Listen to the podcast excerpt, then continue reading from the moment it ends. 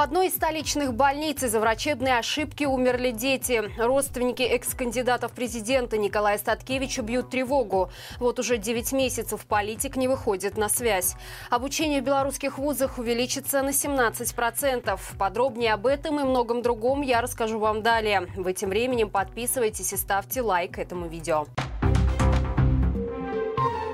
Политзаключенный экс-кандидат президента Николай Статкевич мог погибнуть в тюрьме. Такую информацию опубликовало издание «Хартия 97» со ссылкой на человека, который освободился из тюрьмы в Глубоком, где отбывает наказание политик. Источник из МВД эти сведения не опроверг, отметив, что долгое отсутствие новостей Статкевича может свидетельствовать о его смерти.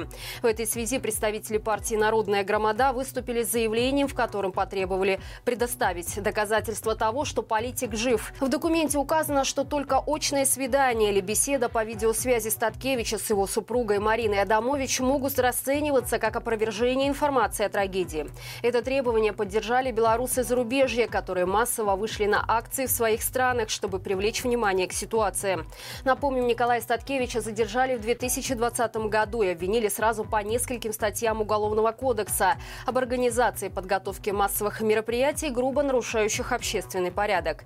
Его приговорили к 14 годам лишения свободы и отправили отбывать наказание в колонию в Глубоком.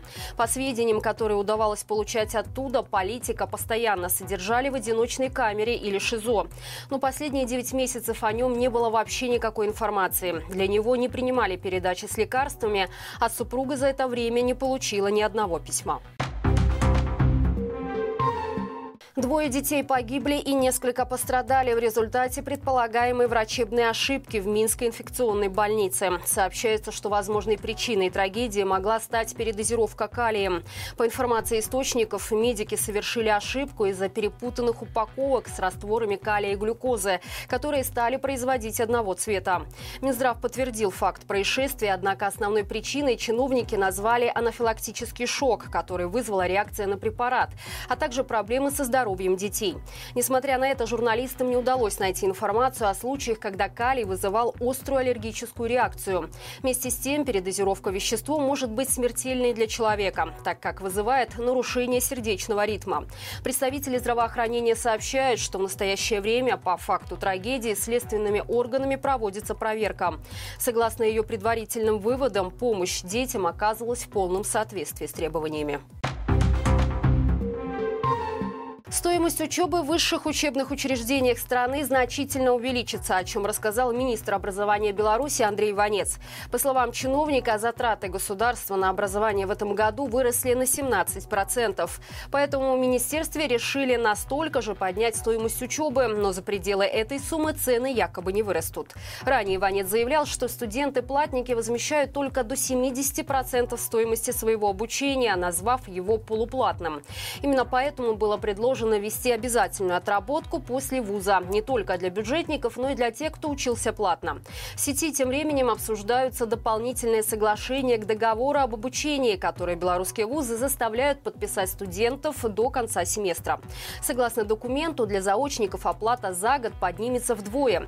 Контрактникам же, получающим знания на дневной форме, за каждый год дополнительно нужно заплатить по 7,5 тысяч рублей. И хоть в Министерстве образования говорят, что доп. Соглашение, но лишь ознакомительный характер, чтобы ученики и их родители видели, сколько государство тратит на каждого студента, белорусы все равно опасаются, что эти деньги в конечном итоге заставят заплатить.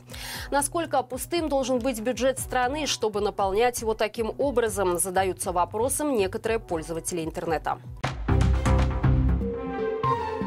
Семейная пара белорусов получила запрет на въезд в страну из-за фото в телефоне. Речь идет о людях, которые давно отказались от гражданства, но регулярно посещали родственников в Беларуси. Один из таких визитов обернулся серьезными проблемами. При попытке пересечения границы через пункт Котловка пару забрали на допрос.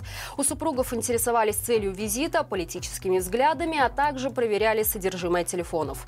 В Инстаграм мужчины нашлись фото презентации книги Алеся Беляцкого «Акции против войны», войны экскурсии в Литовский Сейм, на которой он стоял у трибуны с украинским флагом.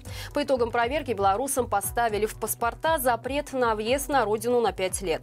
При этом мужчина выразил облегчение, что у них нет гражданства, поскольку с ним последствия были бы намного серьезнее. Он также предупредил о рисках посещения страны тех, у кого за плечами есть политическая активность. Мужчина подчеркнул, что текущая ситуация в Беларуси делает такие поездки особенно рискованными. В Германии ускорят процедуру выдачи паспортов иностранцев и видов на жительство для белорусов. Об этом стало известно в ходе встречи Светланы Тихановской с главой МИД ФРГ Аналеной Бербак. По информации советника народного лидера Франка Вечерки, на встрече также обсуждался вопрос получения паспорта Новой Беларуси. И хоть до момента разработки физических образцов документа разговоров о его признании Германии вестись не может, министра иностранных дел этой страны все же интересовал ход его разработки. Еще одна важная встреча прошла с вице-канцлером Германии Робертом Хабиком. По словам Вечерки, на ней обсуждался вопрос предотвращения обхода европейских санкций белорусскими предприятиями. В частности, деревянные и мебельные продукции, в том числе той, которую изготавливают в тюрьмах заключенные. Вице-канцлеру были переданы документы по вопросам обхода санкций, которые подготовили эксперты офиса Светланы Тихановской, Народное антикризисное управление, Белорусский расследовательский центр и другие организации.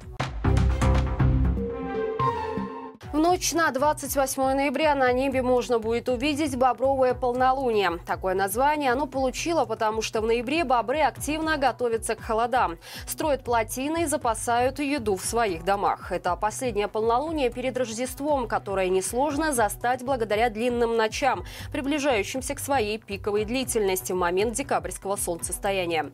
Полная луна бобра будет видна по всему миру. Считается, что бобровое полнолуние знаменует собой переход мира из осени в зиму. Полнолуние происходит, когда Земля находится между Солнцем и Луной. В этом году это можно будет наблюдать в ночь с 27 по 28 ноября. Спутник будет виден абсолютно на всем полушарии.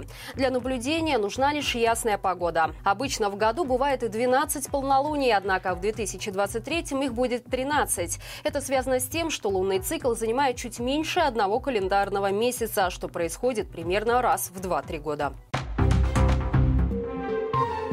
Друзья, по понедельникам на нашем канале выходит рубрика «Народ спросит», и новый выпуск уже можно смотреть по ссылке в описании к этому видео.